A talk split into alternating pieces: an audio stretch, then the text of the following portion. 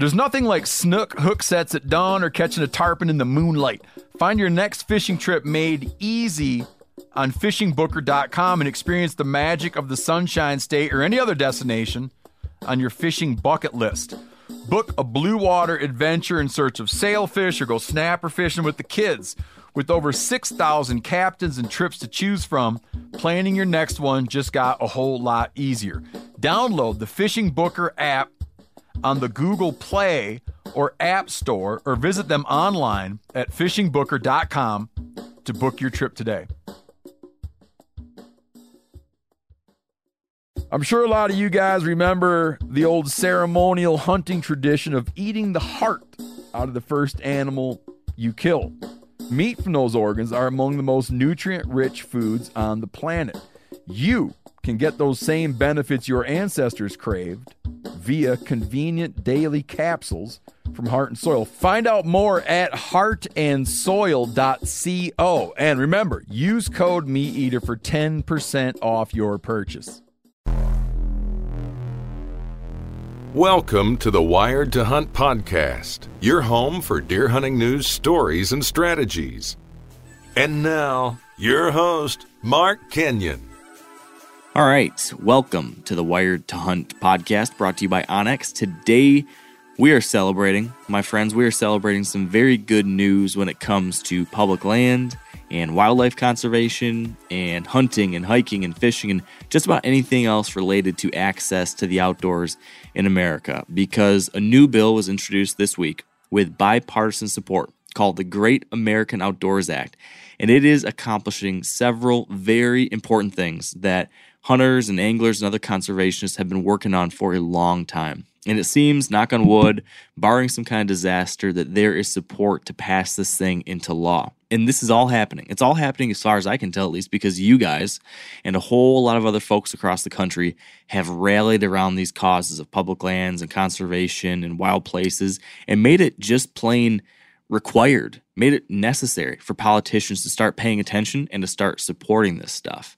Uh, you know, I wrote in my book, That Wild Country, right towards the end, I wrote about the fact that, you know, while there are myriad challenges to conservation and public lands, while these challenges and these attacks are going to keep coming forever and ever and ever, history has also shown that when Americans come together, regardless of our other differences, when we come together, we can protect these places and the animals we care about and the resources. And that's what's been going on these past few years. It's exactly what I've hoped and prayed would be possible, and it's happening. Cabela's shoppers and REI shoppers, Republicans and Democrats, rural and urban folks are all setting aside labels and team colors, and they're coming together to protect our wild places and wild animals. And, and I really think that we are we're a part of something right now. There's a moment I think that what we're seeing here today and over the last year or two, it's going to be written about someday in history books. Just like I wrote about stuff going on in the early 1900s and the 1930s and 40s and then the 1960s and 70s. Someday, people are going to be writing about the late teens and early 20s of how there were all these immense challenges to these places and animals and our environment and how a bunch of people rallied around them and made a big difference. That's happening right now, and I'm pumped. I'm really, I'm really proud and I'm encouraged. I'm excited about what this community is doing. So that is what we are going to talk about today with Land Tawney of Backcountry Hunters and Anglers, who's been leading the charge on a lot of these issues that we're going to cover. So that's the plan. Without much further ado, though, we're going to take a very quick break to thank our friends at Lacrosse Boots, and then we will get right into it. No pre-game BS show today. I just want to talk about this very exciting development. Now, let's get to chatting with Land Tawney. All right, I am excited now to have with me on the line Land Tawney. Welcome back, Land. It's good to be back, Mark. Like we were just saying uh, before I started recording, I'm excited that we have such a good reason to be chatting today. It's uh, there's a good mood in the air right now, isn't there? Oh man, it's uh, I'm I'm uh, ecstatic right now and like glowing. Uh, this is pretty awesome. so, so explain to folks why you are so so excited. You just said something to me that um, that's pretty cool. How you see this fitting into the bigger picture scheme of things. Um, yeah. Uh, what what level of excitement are we talking about here with uh, with the Great American Outdoors Act? You know, I think that um, this is probably when I've been doing this kind of work for 20 years, and I would put this at the top of like any kind of accomplishment that I've been a part of. And, and, and there's been, you know, lots of wins in those 20 years. Um, but the idea that this, you know, was first passed in 1964 in such a bipartisan fashion uh, last year when it was permanently authorized, Land and Water Conservation Fund at 92 to 8 in the Senate and 363 to 62 in the House. Like that was momentum, but we didn't get the money. And so what this is doing, what this Great American Outdoors Act is doing, is actually full and dedicated funding at $900 million.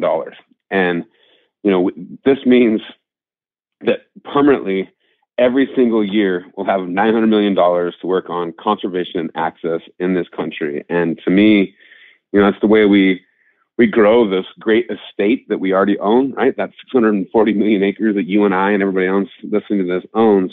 This is the deal on making sure that one, we have access to those lands, but also growing that estate. And so I can't be more excited about this. And I think, you know, the, the bipartisan fashion that is going on here, like I'm, I, I, like Congress doesn't get together and do stuff that much anymore. And this is just, it's, I'm, I, again, like I'm, I'm ecstatic about it.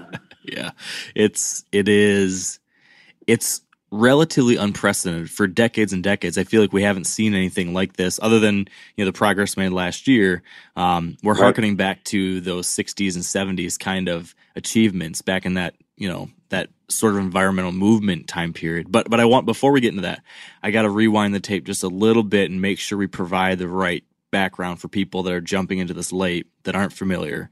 Um, you know, you and I talked last year after the Dingell Johnson Act passed about the LWCF, but I still let's just hammer it out one more time for people that aren't familiar. What is the Land and Water Conservation Fund? Give us like the quick spiel on that, and then can you catch us up to speed on and what happened last year, and then what and you kind of just did, I guess. Tell us what happens now if this passes, but but give us that background really quick if you can. Sure. Yeah. So uh, back in 1964, uh, folks got together. There was starting to be oil and gas development that was happening in the Gulf of Mexico. And Congress got together and they said, you know, we're taking away from one resource. Let's give back from that to other resources. And so that's when the Land and Water Conservation Fund was really established. And back then, I think it was like in the Senate. I don't know what the House vote was, but I think it was like 99 to 1, you know, that they voted on this. And so overwhelming support from both sides of the aisle on this piece.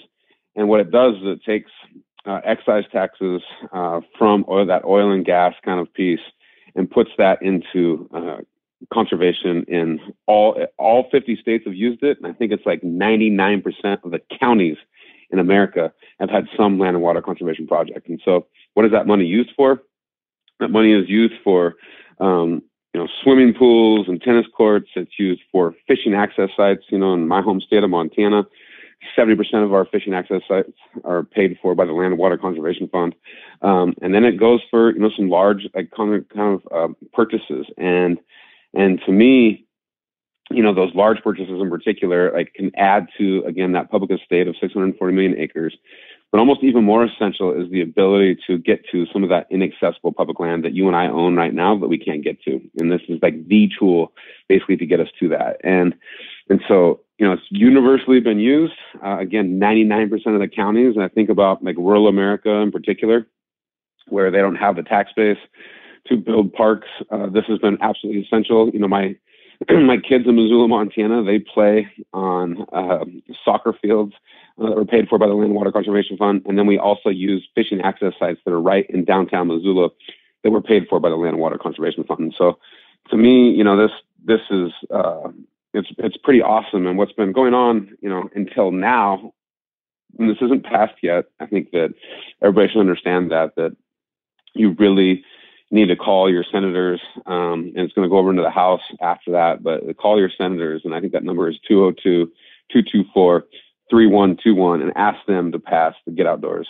Um, I think it's three four. It's, it's Senate Bill 3422, and to me, um, we got to get that done but like again, like this is we've had to go to the appropriations process every single year, and so Land and Water Conservation Fund It's only it's been authorized at 900 million dollars, but it's only been fully funded once at 900 million dollars. And so through that, this entire you know, like I guess, uh, career of the or existence of the Land Water Conservation Fund, it's only been funded once uh, fully, and so we have to go back every single year to Congress and beg and plead, and people have to make you know phone calls to try to get us as much as we can, and that has been ranged from about 300 to 450 million here in the last uh, recent past, and and now that goes away. So now this will be permanently authorized at 900 million dollars, and not only are we getting the Land and Water Conservation Fund, but we're also getting two billion dollars, two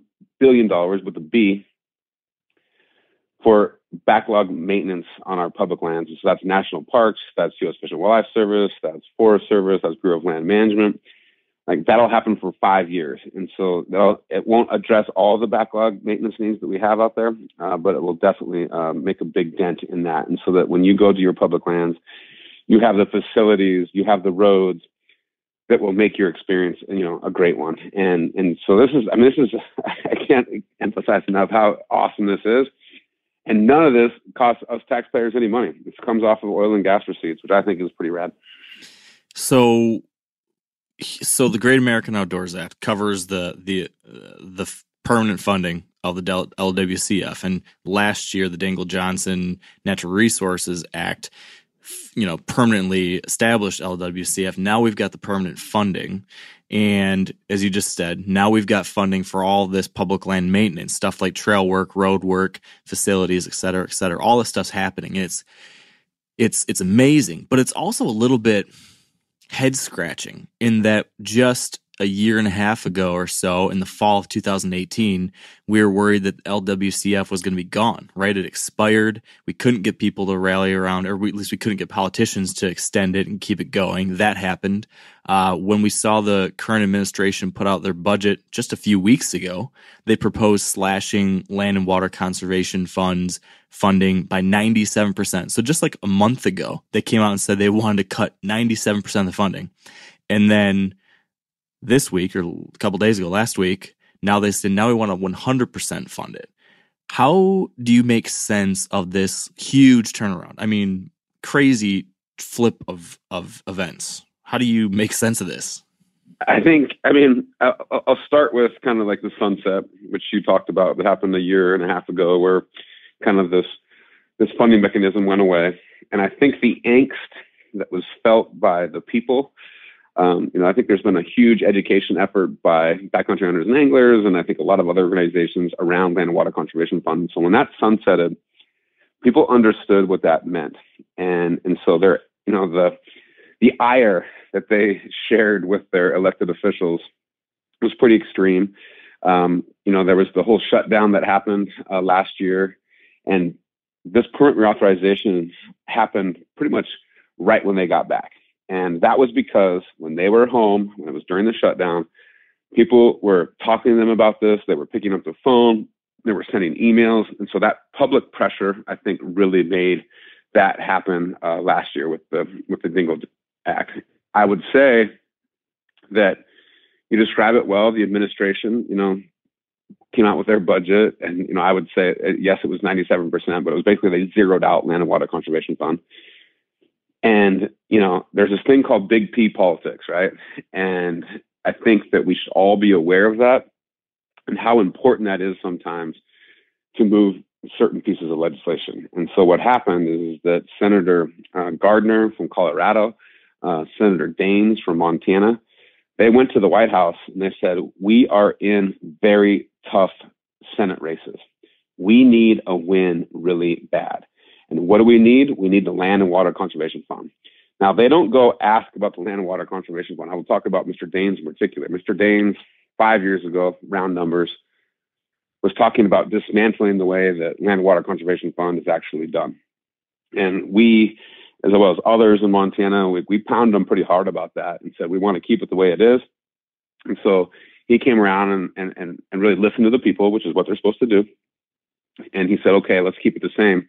Now he is going to uh, the president of the United States and asking for this to happen. And you know, I, it's a it's such an awesome case of the people's voice actually matters. And so they go to the president. You know, the president comes out with a tweet last week. I mean, think about how you know he tweets about a lot of stuff, but he tweets about the Land and Water Conservation Fund and says, you know, Congress, bring me a bill and I'll sign it. And and that is like, I mean, it's it's just mind-boggling how awesome that is and how powerful that is, especially juxtaposition when you just like as you described and I just said like they just zeroed this program out. For political reasons, this is happening. And I think, you know, that doesn't happen in a vacuum. The people have made that happen. And so, you know, Mr. Gardner, I think he's down by 11 points right now to uh, Hickenlooper in that race in Colorado. Uh, you know, uh, Governor Bullock just joined the Senate race in Montana. And so, you know, Mr. Daines is nervous about that piece. And because of that, then this happens. And now, you know, I think there's, I just talked to Julia Peebles, our uh, uh, uh, government affairs um, staffer out in DC right before this call. And we're at 58 co sponsors already. And like, like you have to basically get to 60 to make this a done deal. And so I'm feeling super confident about this piece. And, you know, it again is introduced on late Monday night, and we have 58 co-sponsors already. Like people understand how important this is and how Im- important it is to their constituents.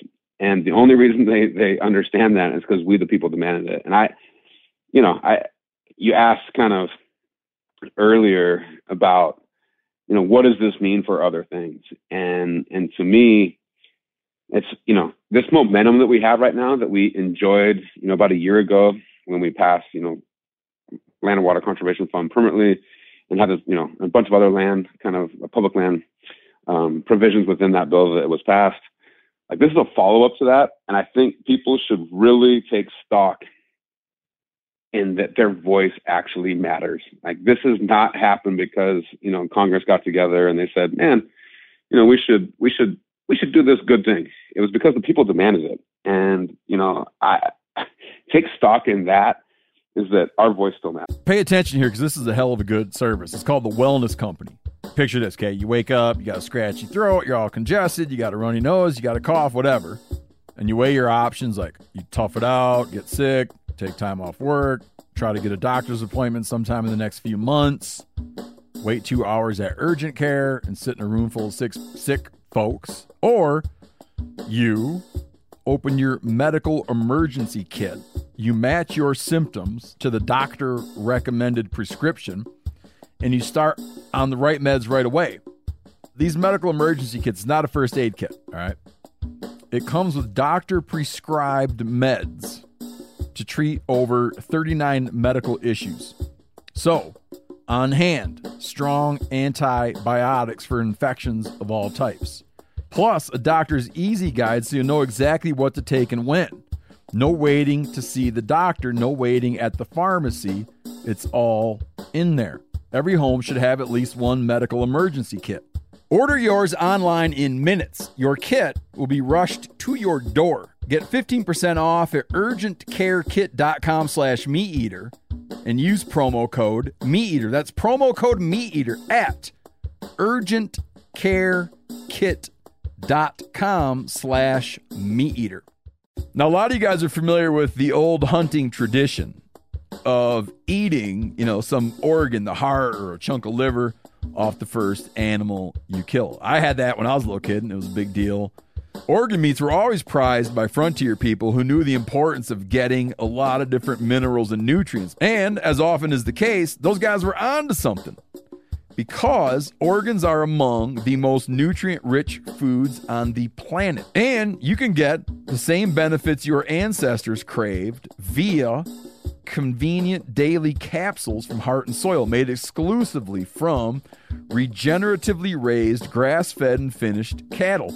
Heart and Soil's unique freeze drying process means all those important nutrients are trapped in ensuring you experience every one of the benefits of nature's superfood in a clean, convenient, taste free capsule.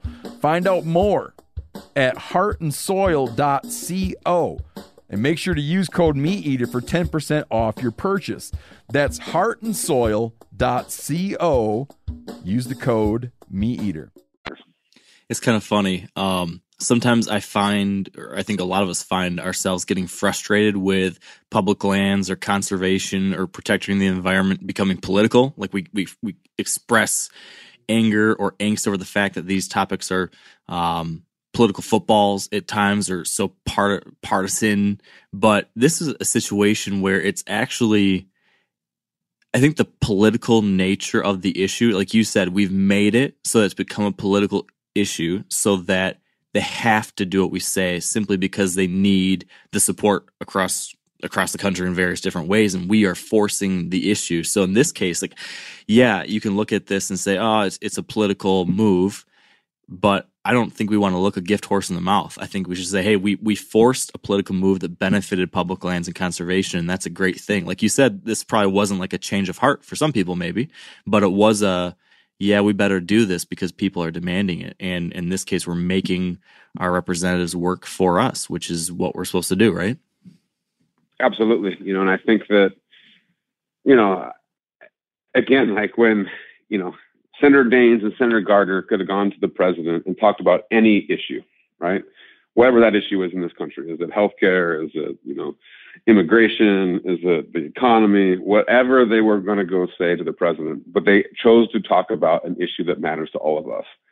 And having our issues elevated as a top tier issue, you know, I think that, you know, Montana, I think it's been like that for probably a decade now. And, you know, that's, that's my recent history. Maybe that was a part of, you know, maybe like public lands and kind of conservation was part of a history before that. But I think in my time that it's become a top tier issue in Montana and is becoming a top tier issue in Colorado. And and so you know the more that this is something that we raise to that level, the better, right? And and I, and I I think you're right. Like I think that those political footballs, you know, I think about back to like the monument review that happened on our national monuments, and now I'm really worried that you know one president's going to say monuments are awesome, and the other president's going to say oh, monuments are bad. And we're going to have this like football that gets passed back and forth that you're talking about.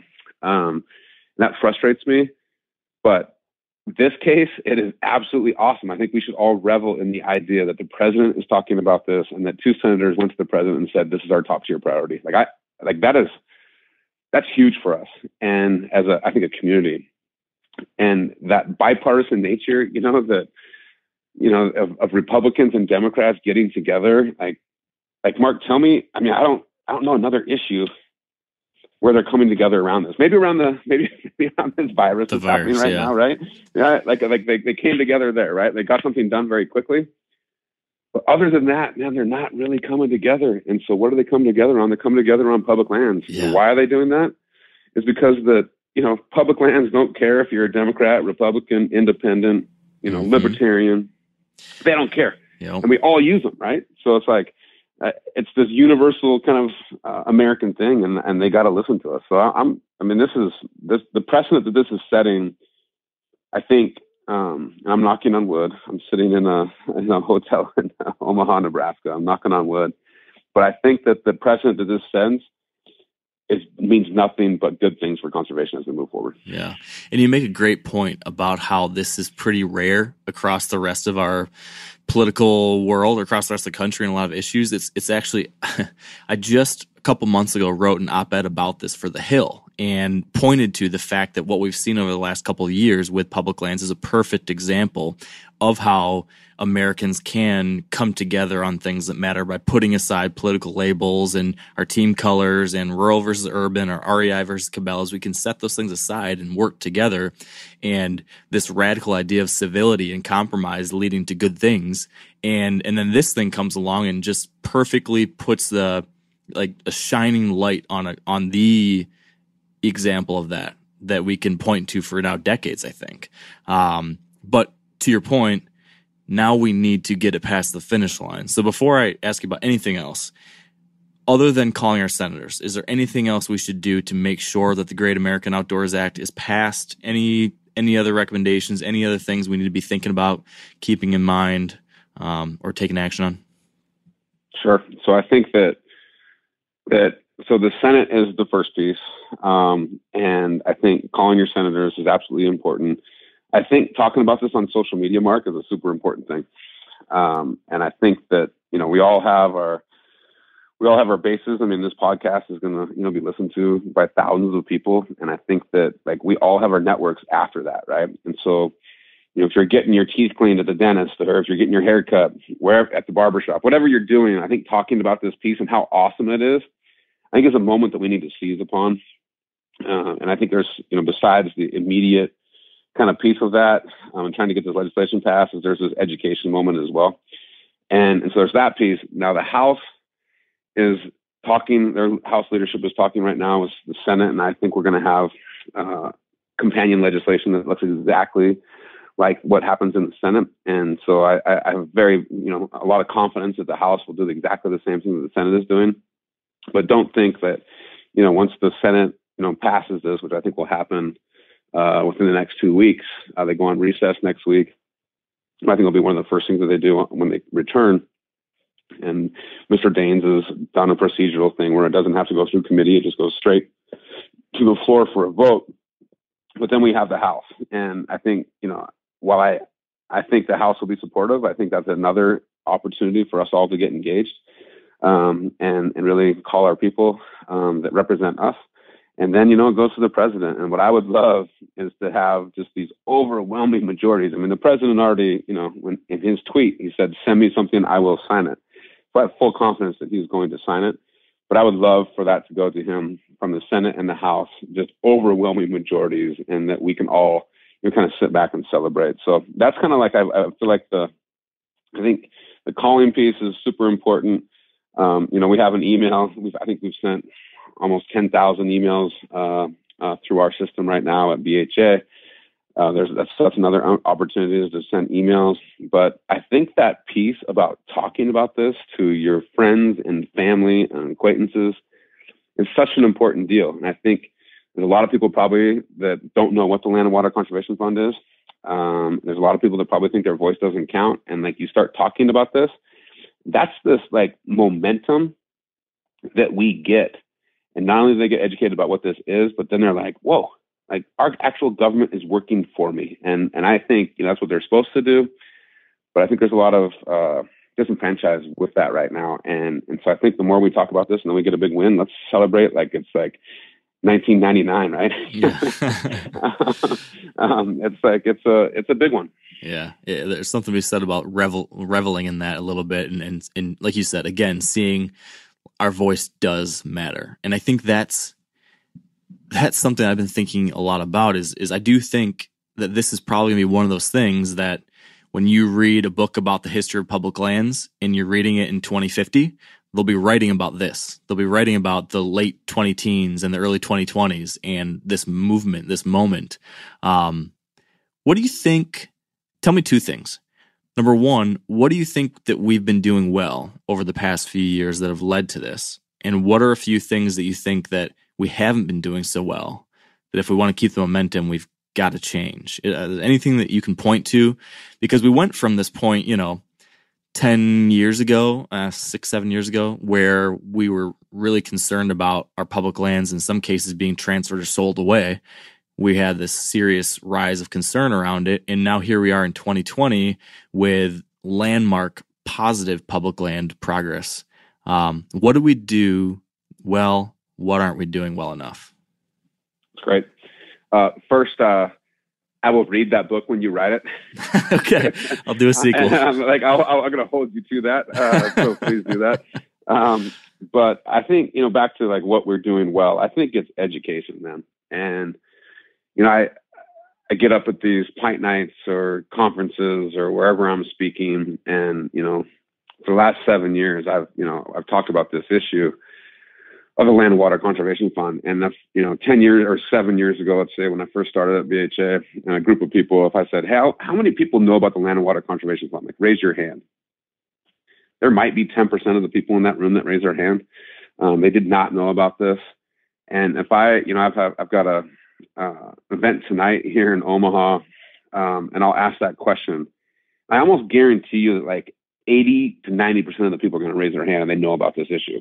So what are we doing well?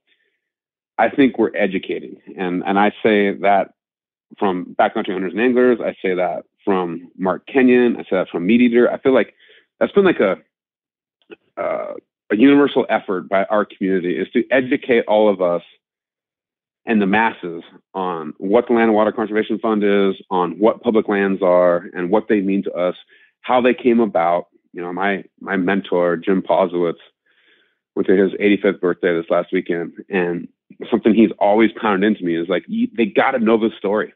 They got to know the story. And once once people find out about how we got our public lands, and that you know it, it hasn't happened by accident, then they understand they got to be a part of it. And so I think what have we done well? I think education. Um, what have we done that hasn't worked so well? I I think that it. I think we could always do better at the education, right? I think that, and that's you know I don't I don't some of that um, you don't want to pound into people's heads, right? Like they turn off. Like I think the education is like a a thing that you get in doses, and it's more almost like osmosis, and it is like you shall learn this. Um, so I think we could be doing better there. Um, I think that that's a great question on what we could do better. I I feel like the sportsman's community as a whole, like we could be just better advocates. And what I mean by that is that it's not enough to buy, you know, your license. It's not enough to like, you know, buy your guns and ammunition and all that money that you spend on your licenses and then a portion of those, you know, proceeds from your guns and from your from your uh, ammunition goes back to conservation. Like that's not enough. And I, I feel like like we need to be a, do a better job about um, that piece. And the second piece I would say is that I don't think I think we're on the cusp of it. Um, but you know, I think we could do a better job reaching out to people that don't hunt and fish. And as our our numbers dwindle in this country as far as overall percentage of hunters and anglers compared to the you know the overall population, like we're never gonna we're never gonna you know increase that necessarily. Like we might you know we might get new hunters and anglers, but as far as the overall percentage, it's going to continue to go down.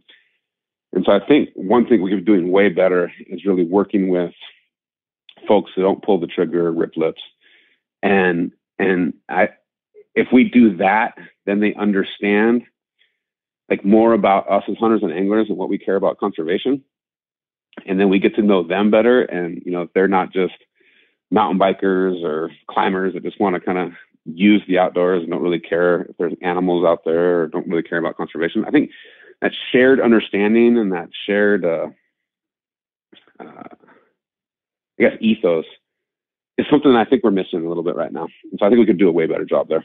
Yeah, that that definitely seems from everything I've seen and, and learned over the years that we have to have that coalition approach. We can't tackle this thing on our own. We need the whole outdoor community, whether you do our thing or do something else. We got to find ways to come together. Um, so yeah, that's that's important. I, I'm I'm curious about another thing going on here. Yeah. There's this is this is a huge win. If it if it gets passed, we're, we're we're riding on a high right now. But at the same time, if you look over the last handful of years, you can also point to a whole lot of slashes and cuts and this place is opened up to more drilling and this place is going to be opened up to more logging and this place is going to be cut out and this place is going to get roads and it's this whole death by a thousand cuts thing that has been going on and then you have a big win like this are you are you still worried about the death by a thousand cuts type of issues or do you feel like we're getting enough momentum that those things are going to come to a halt as well? Or let me rephrase this question. Um, are you worried at all that we will be blinded by our happiness with this win and forget about all these other smaller things that are happening more locally? Um, or I don't know, make sense of any of that if you can. no, I, I, I think I, I, really enjoy the question. Um, access is easy right? Like Land and Water Conservation Fund is all about like access and growing this public estate and easier for people to rally around. I think the backlog maintenance piece that, you know, Mr. Heinrich from New Mexico really pushed, and that's why it's in the bill. Like I like that's pretty easy stuff. It's it's really easy to like, okay, we want that. And I, I what I hope, Mark, is it's like a gateway drug, you know, like like, yeah. like we get we get a little bit of this juice, right? And like get excited and like we get a win. And then we pivot that into, you know, places like the Arctic National Wildlife Refuge yeah. that's under threat, or the Boundary Waters is under threat, or uh, the Clean Water Act that just got rolled back that, you know, mm-hmm. puts at risk, you know, prairie potholes in particular, which is the duck factory of the world. Like I like those ones, I mean, I think those landscapes, the boundary waters and the Arctic are probably, you know, pretty iconic. But when you get into like funding for our public lands or when you get into like grazing kind of rules or you get into like the Clean Water Act, like people just aren't as fired up about that stuff. And what I hope happens out of this is that that that we celebrate, right? I think it's super important for us to throw a huge party once this all gets done, um, and just revel in that piece that you know you and I and you know hopefully everybody listening to this was a part of. But then let's take that momentum and look at other issues, you know. And I'm not gonna I'm not gonna say that you know the Clean Water Act is going to rise necessarily to the importance um, that Land and Water Conservation Fund, but it damn well should, you know. Like that that's stuff that we should be doing and the people should be demanding. I mean, like clean water, like why is that so hard to advocate for? That should be yeah. a no brainer. And I, and so I, I, Mark, I, you know, glass is always half full with me, and I have a lot of hope that um, the momentum that we're, you know, creating. I think from, I think it started back with the the push against Chaffetz when he, you know, Congressman Chaffetz when he tried to sell uh, three million acres. Yeah. You know, what was that three or four years ago? Like the, the sportsman's community rose up and they said, "Hell no." Yeah. And then he pulled it back, and we were like, "Whoa!" Like our voices actually do better. Yeah. And then you know you have the vote last year, you know, the permanently authorized land water conservation fund, and then you know the other 700 pages of that bill had a bunch of public lands protections in there. You know, like I think they they uh, did mineral withdrawals uh, uh, on a site outside of Yellowstone and mineral withdrawals in the Methow Valley in Washington. And so like that momentum that we're having and that we have right now, like let's revel in it, but like let's like we can't sit on the couch or sit on the porch and clink our beers and then talk about this for the next 30 years. Like we got a lot more stuff to do. Yeah.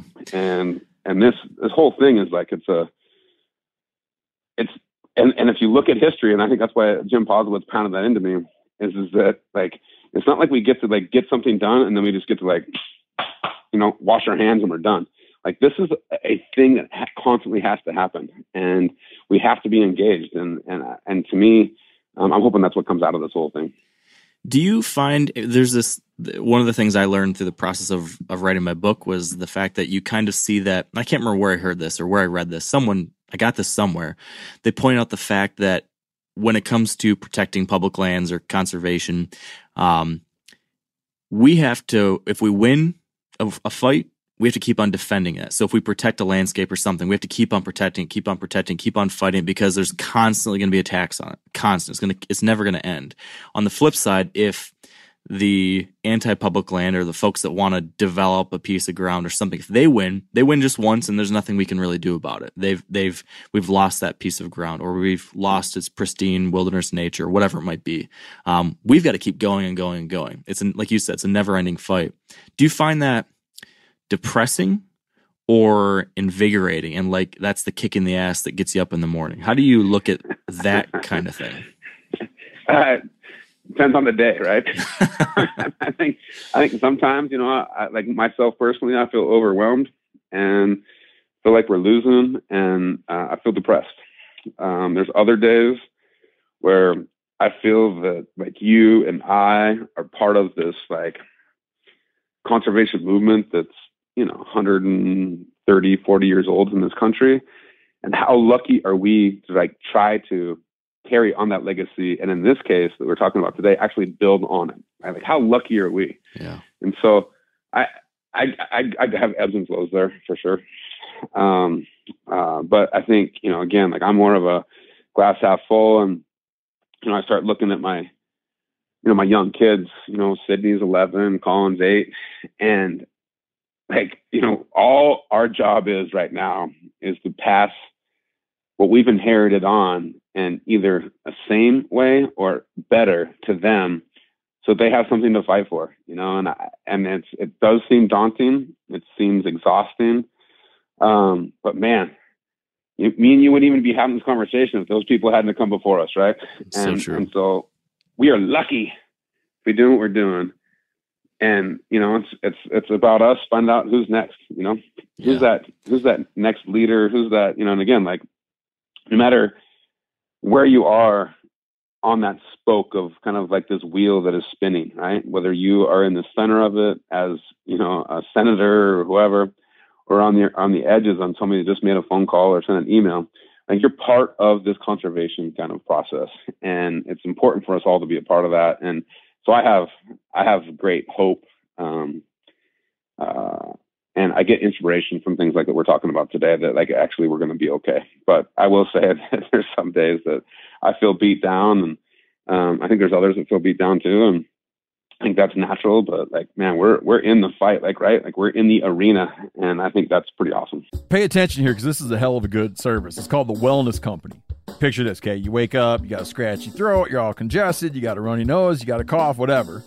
And you weigh your options like you tough it out, get sick, take time off work, try to get a doctor's appointment sometime in the next few months, wait two hours at urgent care and sit in a room full of six sick folks, or you open your medical emergency kit.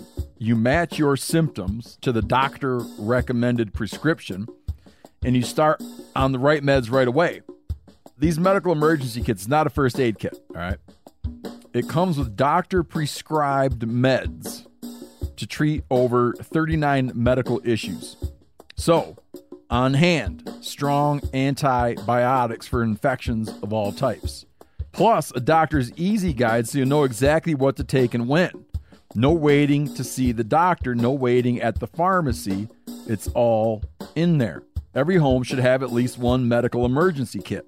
Order yours online in minutes. Your kit will be rushed to your door. Get 15% off at urgentcarekit.com slash meateater and use promo code meateater. That's promo code meateater at urgentcarekit.com slash meateater. Now, a lot of you guys are familiar with the old hunting tradition of eating, you know, some organ, the heart or a chunk of liver off the first animal you kill. I had that when I was a little kid, and it was a big deal. Organ meats were always prized by frontier people who knew the importance of getting a lot of different minerals and nutrients. And as often is the case, those guys were onto something because organs are among the most nutrient rich foods on the planet. And you can get the same benefits your ancestors craved via convenient daily capsules from Heart and Soil made exclusively from regeneratively raised, grass fed, and finished cattle. Heart and Soil's unique freeze drying process means all those important nutrients are trapped in, ensuring you experience every one of the benefits of nature's superfood in a clean, convenient, taste free capsule. Find out more at heartandsoil.co and make sure to use code MeatEater for 10% off your purchase. That's heartandsoil.co. Use the code MeatEater. Yeah. Yeah, I, I kind of go back and forth on it just like you. Um, there's that Leopold line where he said the the curse of an ecological education is that you live in a world of wounds. So the point being that if you once you start paying attention to this stuff, you notice all of the depressing things, the daunting things. Um, but then to quote another more uh, current person, uh, Yvon Chouinard always says that the best cure for depression is action. And that's what I always am trying to remind myself. Like whenever I'm upset about something or depressed about something when it comes to these things, just, just do something. Maybe it's just a phone call. Maybe it's just a tweet. Maybe it's talk to a friend, but that little bit of action, I think is the best way to, uh, to keep this stuff going. And you mentioned your kids that's been the thing that I think lit a fire under my ass more than anything was uh, having kids. I have, I have a two year old now and then now four week old. So I have two boys and just totally changes your perspective. Um, I don't know. I, I, I don't want to get too wishy washy about stuff, but it, it's, it's really changed how I think about all this because it's not just about, you know, me anymore. It's not just about you. It's, it's about the next generation in a really tangible way. Yeah and I, I think that perspective is really important. And we're both fathers. And congratulations, by the way. Thank you. Um, that is awesome. I hope you're sleeping. Some you sound little, uh, pretty a little, coherent. A little bit. A little bit. that's good. Um, but even people that don't have kids, man, like, like, like, just realize again this story about how we got our public lands, and we haven't really. I mean, you, I think your book definitely dove right in the middle of that. Is it like let's know the story, and then like how lucky are we to be able to like carry that on, you know, and, and whether you have kids or not, you know, I think that um, it's pretty exciting that you that you that we are, you know, what we have here in the United States, what we have in North America, is super unique. And it didn't happen by accident, and it's not going to be carried forward by accident either. And how lucky are we that we, the people, can dictate how that happens? And you know, if we don't, if we if we you know sit back on that porch and you know drink that beer and are like, oh, we're done now, like like we will lose it all. You know, we, we will lose it all. And um, we have to stay engaged. And I, I, think that's actually, to me, that's an exciting thing um, that we actually have the opportunity to do that, right? There's many other countries in this world that don't enjoy the embarrassment of riches that we have.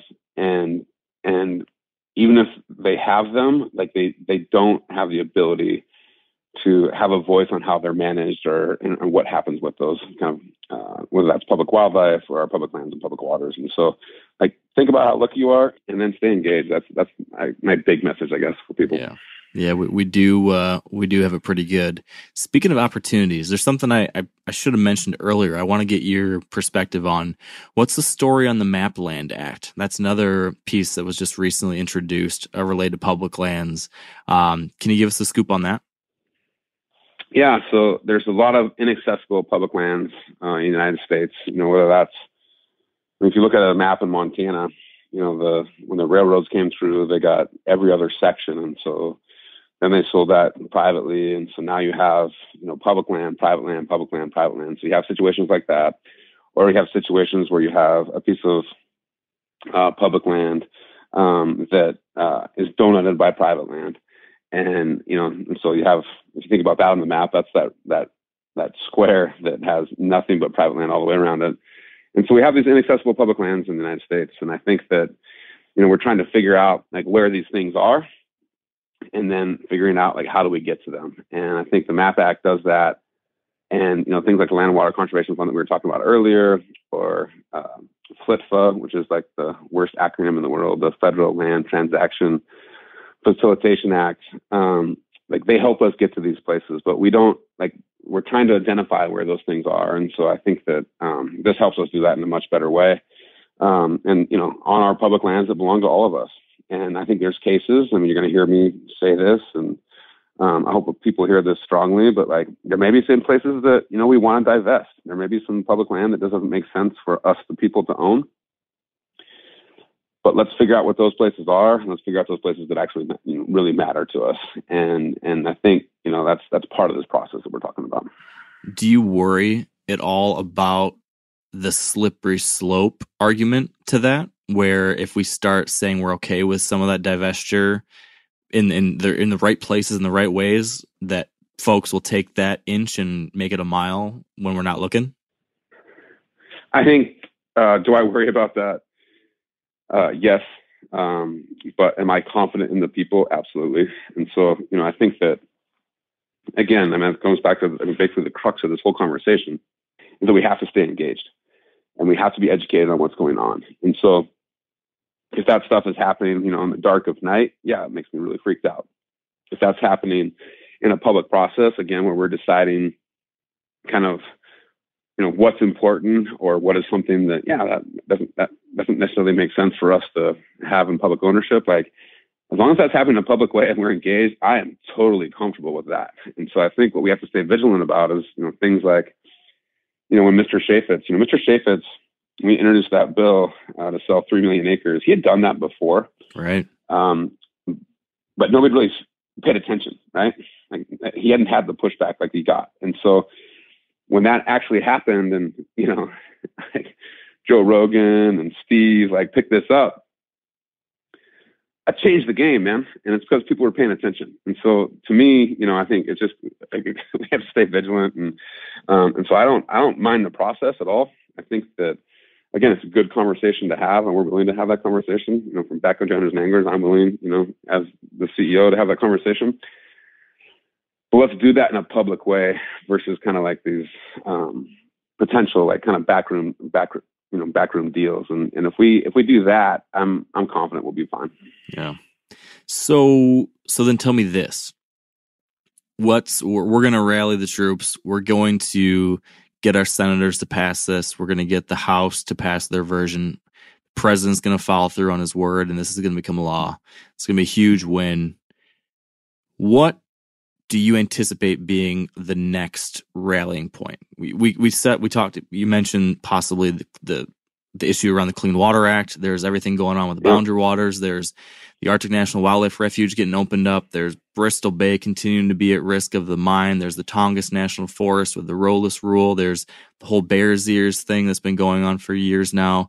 If you had to point at what you think might be our next major rallying point, what do you think that would be? what should we turn our because we're kicking ass we're kicking ass and taking names these last couple of years yeah. where where should yeah. we turn our attention to next i think it's a great question mark and i think i think the iconic landscapes that you just described are absolutely what we need to turn our attention to and you know the there's many things that we could talk about right now kind of still that are happening at a federal level and whether that's like with the the next farm bill and conservation reserve program or you know again clean water. I think those are major major issues. But as you said earlier like we only have to lose once right? Like the boundary waters that mine goes in right? That changes that landscape forever. Bristol bay you know that mine goes in up there. Like that changes that landscape forever. Like we don't ever get that back. And so i think you know if I think for me personally, I think our organization and then folks listen to this, think about those landscapes that are important to you. And and really I think these iconic places like the Boundary Waters, like Bristol Bay, like Tongass, like uh, the Arctic National Wildlife Refuge. And I've never been to the Arctic National Wildlife Refuge, but holy cow, do I want to protect this because it's like this, it's like this uh, uh, dream of mine to go up there, right? Like I just like this this special place that belongs to you and I and everybody on this, you know, that's listening to this. And we may never go there. I may never go there. But holy cow, is that like like what a what a special thing that we have and and why would we try to defile that? And so I think like I think turning our attention to these iconic landscapes, you know, I have been in the boundary waters. Um, it's just this amazing, amazing, amazing place. It's mm-hmm. the number one visited wilderness in the in the country. Um, it's uh, I'm taking my kids there in August this year. Nice. I, like that place, dude, is like, and if we all turn our attention to that, like we did on this Land and Water Conservation Fund, like we protect that place for all future generations. Like all we have to do is like get that mineral withdrawal, you know, that is south of there. That's all we have to do and then it's protected forever. Like we don't have to worry. We can put that one aside. And I think like that, you know, and I think Bristol Bay. I mean, we I mean, again we talked about these landscapes. I think finding those landscapes that are important to you, and you know, I talked about earlier with the public lands package that was passed last year, like the mineral withdrawal for the Methow Valley, the mineral withdrawal outside of Yellowstone. Like find those places that are key to you and turn your attention to that and be like a dog on a bone, man. Like don't let that thing go. And um, use your voice. And I think you know, that I, I, would that's what I suggest to anybody that's listening to this. That's what I'm going to suggest to like my North American board and the staff that we really pivot into is really take this momentum and look at these you know special landscapes um, because if they're defiled, we don't ever get that back. And you know, if the Land and Water Conservation Fund didn't pass, would that be horrible? In a lot of ways, yes. But is that going to be, you know, are we really going to lose something in a lot of ways? No, like this is a huge opportunity with that. But these landscapes, man, if if you if you lose these special places, you never ever get it back. And I don't I don't ever want to be, you know, on a phone with you or in person talking about, man, remember that thing we tried to do on that landscape and it didn't work out, and now there's like this huge problem. Like I don't I don't want to have that conversation. You yeah. know, I, yeah. I really don't. And so I think that's that's a long way of saying like let's turn our attention to those special places. Yeah, well, I'm right there with you. And uh, Boundary Waters is a great a great example of a place that needs our our love and attention. After getting to see it last year, I'm I'm smitten, just like you are. That place is special. So uh, I love that word, by the way. Smitten is one of my favorite words. Thank you for saying that. Yeah. so so maybe you already answered my last question, uh, but we got to revel a little bit in these places we love so much. What public land adventure of your own coming up in 2020 are you the most excited about? You know, I think I did just mention it. I think the Boundary Waters, and it's not for me; it's for my kids and my yeah. wife. Um, you know, I I we, we just got back from uh, Mexico. Now everybody listening to this is going to think that all I do is just go travel um, to these awesome places, which is not the case at all. I mean, I got cell phone ear and uh, and typewriter hands. Um, but we're going to go into the Boundary Waters in August, and you know what I'm excited about is like you know showing a landscape to them that they uh, heard me talk about a lot. But I can't wait for that first fish for Colin or for Sydney to catch. I like like that that excitement that they feel when they do that like I'm living vicariously through them. Like I'm a little kid again, and I I just so I'm I'm man I, that trip I'm like just chomping at the bit around. Uh, we just uh, put it on the calendar, you know, in our lives. Like if something goes on the calendar, actually it's going to happen. Mm-hmm. You know, like, there's so much. It's important. Soccer and school and like whatever. You know, there's all in my travel. Like there's all these things, but once we block it out on the calendar, we're going to do it. So that's what I'm most excited about is going up to the Boundary Waters. That's awesome. That's definitely on my list. Once the boys get old enough, uh, definitely want to take them out there too. That was the one of the first things me and my buddies were talking about while we were there last fall. Was oh, we got to get back with the family someday. So yeah, pretty special yeah. place. Well, Land, can you do me one more favor? Can you give us that phone number one last time for how people can call their senators to make the GAO Act, the Great American Outdoors Act, a reality? What was that? Absolutely. So it's 202 224 3121. And then you're going to get a switchboard. And all you need to do is just tell them where you're from and then ask them to connect you to your senator. And uh, you'll have to make two phone calls because you can't just, you can't just pass them through on both. But like that's all you have to do. Ask them, uh, you know, to pass this bill as soon as possible. Perfect. All right, Land. Well, thank you for keeping us informed. Thanks for helping us stay engaged. And uh, I'm going to keep on pulling you on here once a year for good news. Okay. well, let's uh, let's make a point that like like again that we're getting that done, right? I would love if you and I are getting on the phone once a year to celebrate. That's a pretty cool thing. I think we should do it. All right, Land. thank you for the time. I appreciate it. Thank you so much, Mark. And that's going to do it for us today. Thanks for joining in. Thanks for listening. Make sure you call, you email, you tweet, you Facebook, you go knock on the doors of your senators and make the Great American Outdoors Act a reality. We've got the power, we've got their ear. Let's just make it happen. So, until next time, thank you and stay wired to hunt. I'm sure a lot of you guys remember the old ceremonial hunting tradition of eating the heart out of the first animal you kill. Meat from those organs are among the most nutrient rich foods on the planet. You can get those same benefits your ancestors craved via convenient daily capsules from Heart and Soil. Find out more at heartandsoil.co. And remember, use code MeatEater for 10% off your purchase. Outdoor adventure won't wait for engine problems. Things like hard starts, rough performance, and lost fuel economy are often caused by fuel gum and varnish buildup. Seafoam can help your engine run better and last longer. You simply pour a can into your gas tank. Hunters and anglers rely on Seafoam to keep their engines running the way it should the entire season. So pick up a can of Seafoam today at your local auto parts store or visit seafoamworks.com to learn more.